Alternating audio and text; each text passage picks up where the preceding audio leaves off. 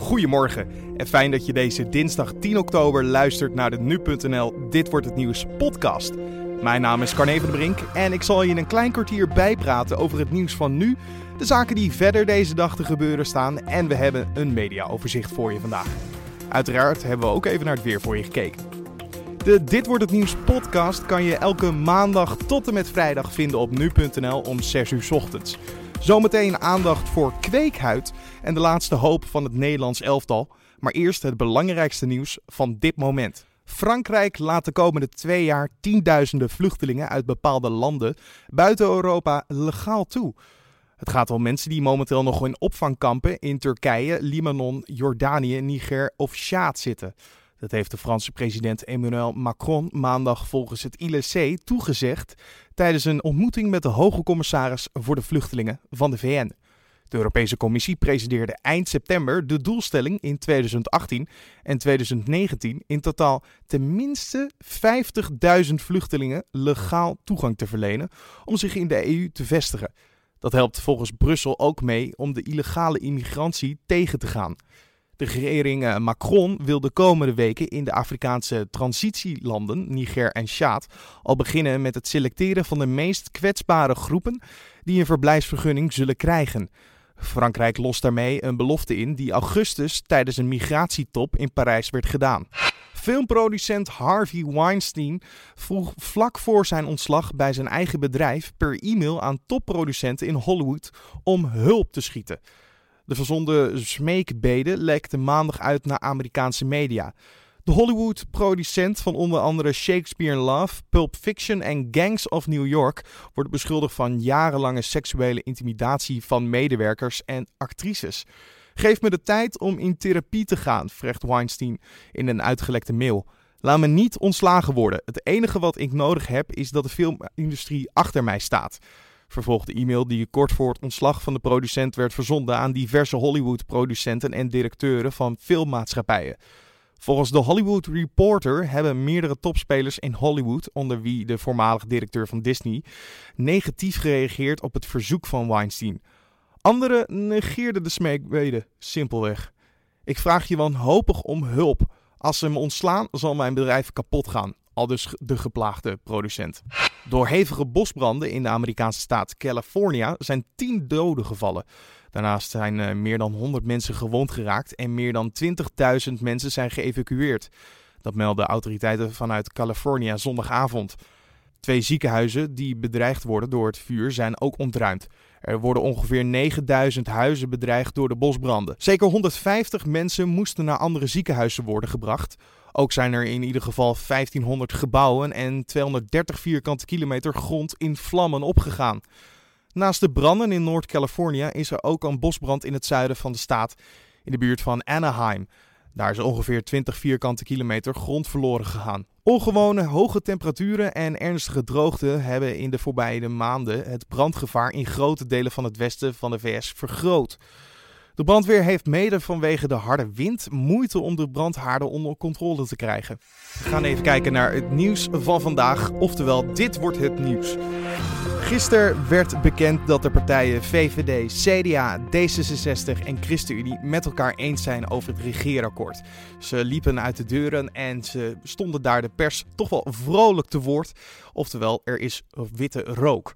Maar wij vroegen ons af, ja, wat gaat er vandaag dus gebeuren? Wat gaat er aankomen en wat kunnen we verwachten? We vragen dit aan politiek redacteur van nu.nl, Avi, hoe hij deze dag gaat beleven en wat er gaat komen. Eindelijk, het is zover. De VVD, CDA, D66 en ChristenUnie zijn eruit. Gisteravond stemden de Tweede Kamerfracties in met het regeerakkoord waar de partijleiders en hun secondanten sinds 28 juni over onderhandelen. Wat kunnen we vandaag verwachten? De fracties hebben het akkoord gisteren mogen doornemen en hebben hier en daar nog wel wat op- en aanmerkingen. Volgens partijleiders Rutte, Buma, Pechtold en Segers zullen die het akkoord niet in gevaar brengen. Maar de onderhandelaars komen dinsdagochtend wel eerst nog even bij elkaar om de laatste puntjes op de i te zetten. Waarna in de middag de presentatie van het akkoord met de vier partijleiders zal plaatsvinden. In de afgelopen dagen is er wel al een hele hoop gelekt naar de media, zoals de versnelde afbouw van de hypotheekrenteaftrek, de nieuwe belastingschijven en de verhoging van het lage btw-tarief. En vandaag krijgen we dan eindelijk het totaalplaatje te zien en kunnen we de plannen zodoende beter in de context plaatsen. Naar alle waarschijnlijkheid zal de Tweede Kamer donderdag debatteren over het eindverslag van informateur Gerrit Salm.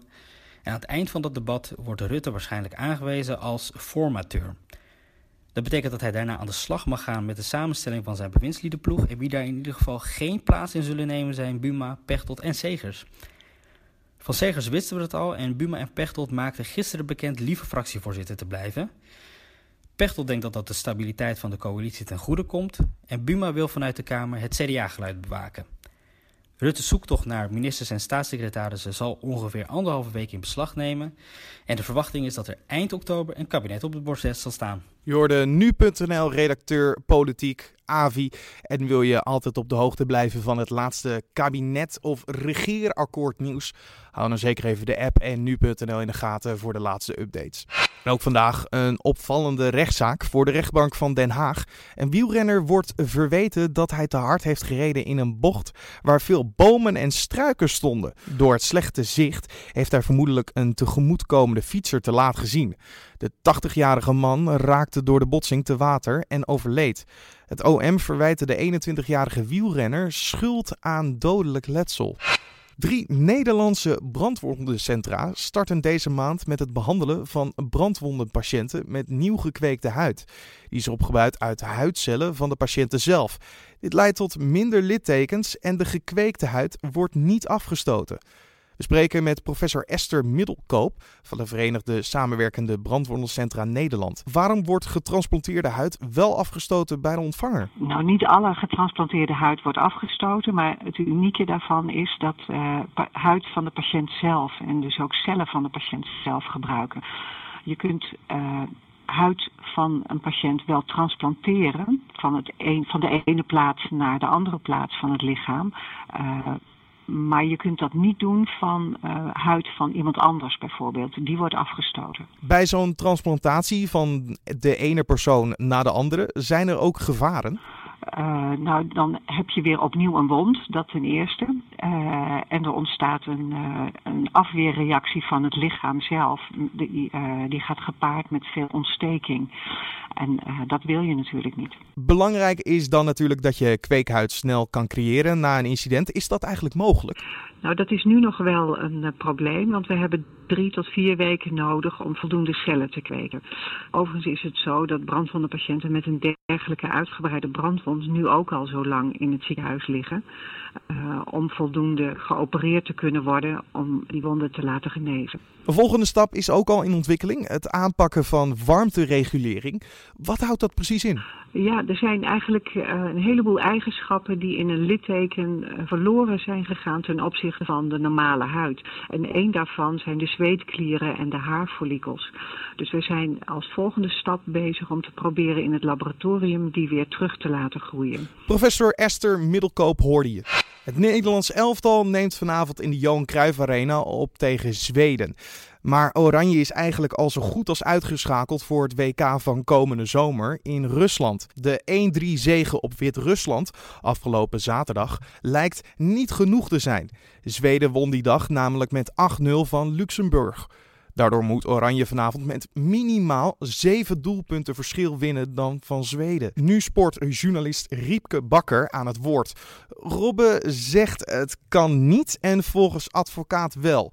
Wat zeg jij? Nou ja, ik kan mensen best hoopgevende cijfers geven. Het is namelijk 16 keer gelukt het Nederlandse elftal in, in de historie om met zeven doelpunten of meer te winnen. Uh, dat was wel alleen tegen landen als San Marino, Malta, Cyprus. Eén keertje Noorwegen met 9-0 verslagen. Maar dat was in de tijd van Cruijff, Neeskens en Van Hanegem. Ja, om eerlijk te zijn, uh, nee, het, het, kan niet. Want dit is geen Malta, dit is geen Cyprus, dit is Zweden. En Zweden is gewoon kwalitatief ja, net zo sterk als Nederland. Misschien iets sterker, misschien iets minder sterk. Maar in ieder geval, we kunnen wel winnen, maar niet met 7-0. Dus het wordt dan eigenlijk een keuze tussen strijden ten onder of halfbakken winnen? Nederland zal wel moeten strijden, want Zweden heeft gewoon een, een leuke, redelijk aardige ploeg. Met, met Berg, met Toivonen, mannen die we nog kennen uit de eredivisie van vroeger. En ja, het moet ook wel, hè, want het hangt nu zo'n teneur boven het Nederlandse elftal, rondom het Nederlandse elftal. We zitten dieptepunten, is uh, ongeveer bereikt sinds de jaren 80. Dus in die zin, ja, je moet gewoon nu met opgeheven hoofd eigenlijk afscheid nemen van die eco-kwalificatie. Nog een beetje een, een, glimlach. Want ja, als je dit ook nog verliest, nou ja, dan is het wel echt het, het, het allerergste dieptepunt wat we ooit hebben meegemaakt als Nederland zijnde. Riepke zegt het al, afscheid nemen. Betekent dit ook de laatste wedstrijd voor Arjan Robben? Dat denk ik wel. Hij, uh, hij zei vorige week nog tegen mij dat hij uh, het al met zijn vrouw heeft besproken. Dat hij daarover nadenkt. Hij wilde het daar nog niet over hebben. Logisch, want we waren toen nog niet uitgeschakeld. Nu praktisch wel. Ja, Robben is, uh, is 33. Is, als bij een volgende EK is hij 36 in 2020 ja, het, het, zit erop voor Robben. Het is eigenlijk het einde van een, een prachtige generatie. Robben was de laatste der Mohikanen. Nou ja, Snijder haakt al eerder een beetje af van de vaart van Persie Huntelaar. Ja, het is voorbij voor die generatie. En Dick Advocaat, is dit zijn laatste wedstrijd? Nee, nee, want het contractueel gaat hij nog uh, even door. Hij heeft nog twee vriendschappelijke interlands uh, volgende maand. Eigenlijk de, wanneer de andere landen play-offs spelen. En ja, daarna begint de lange zoektocht weer van, uh, ja, van de KVB naar een nieuwe bondscoach. Ja, Frank de Boer, Ronald Koeman, wordt het een buitenlander. Het wordt een flinke zoektocht, denk ik. Maar eerst nog eventjes drie potjes met Dick Advocaat. Nederland speelt vanavond tegen Zweden om kwart voor negen. Op nu.nl kan je in onze liveblog de wedstrijd volgen en na afloop de video's met interviews bekijken. Natuurlijk hebben we ook even gekeken naar wat andere media deze dag belangrijk vinden. Defensie doet alsnog onderzoek naar een misbruikaffaire uit 1982. Dat schrijft de Volkskrant vandaag. Minister Dijkhoff maakte deze week bekend aan de Tweede Kamer. Het onderzoek wordt uitgevoerd door de Centrale Organisatie Integriteit Defensie. Ex-militair Ronald Vreeburg deed vorige maand zijn verhaal in dezelfde krant. Hij werd in 1982 als 17-jarige militair uitgekleed, vastgebonden en seksueel misbruikt door vijf andere militairen. Toen hij er melding van maakte bij zijn leiding, werd hij weggestuurd. Toen de ex-militair in 2015 weer melding maakte van dit incident, werd hem verteld dat het al verjaard was. Vier van de vijf mensen die hem hebben misbruikt werken nog bij Defensie of op het ministerie. Het aantal vrouwen in het basisonderwijs blijft stijgen. Vorig jaar was 84% van alle leerkrachten een vrouw. Dat staat in de trouw. Bijna de helft van alle leerkrachten werkt parttime. Vooral vrouwen tussen de 35 en de 55. Daardoor wordt het lerarentekort alleen nog maar groter. Volgens hoogleraar onderwijs arbeidsmarkt Frank Corvus is het tekort opgelost als alle leraren gemiddeld een halve dag per week meer zouden werken. En dan nog het weer van vandaag. Het is op deze dinsdag bewolkt en er trekken opnieuw gebieden met lichte regen en motregen over ons land. In het zuiden is het vaker droog. Het wordt vandaag een graad of 15 à 16. En dan nog dit. De trailer van de nieuwste Star Wars film is uit. Ja, The Last Jedi. Heel veel fans keken al lang uit naar dit moment, omdat de film al over 65 dagen in première gaat. De trailer werd voor het eerst vertoond in de rust van de American voetbalwedstrijd tussen de Minnesota Vikings en de Chicago Bears op ESPN. In het achtste deel van de filmserie gaat het gevecht tussen de First Order en de Resistance gewoon nog even door. Als je nog niets wil weten over het verhaal, kun je de trailer beter overslaan. Regisseur Ryan Johnson liet een dag voordat de trailer uitkwam weten dat er veel spoilers in zouden zitten. Even een kleine sneak peek van de trailer. I saw raw, untamed power. And beyond that. Wil je natuurlijk op de hoogte blijven van al het eh, nieuws vanuit de entertainment scene of gewoon uit de filmbranche, dan kan je het beste gewoon een nu.nl app downloaden of gewoon nu.nl vinden via je browser. Dit was dan de Dit wordt het nieuws podcast voor deze dinsdag 10 oktober. Zoals gezegd kan je de Dit wordt het nieuws podcast elke maandag tot met vrijdag vinden op nu.nl om 6 uur ochtends. Je kan ons helpen om een feedback mailtje te sturen naar redactie.nu.nl of natuurlijk een recensie of feedbackpunt achter te laten in de recensies bij iTunes of bij SoundCloud. Zo help je ons ook weer verder te vinden voor anderen. Ieder geval bedankt. Tot morgen.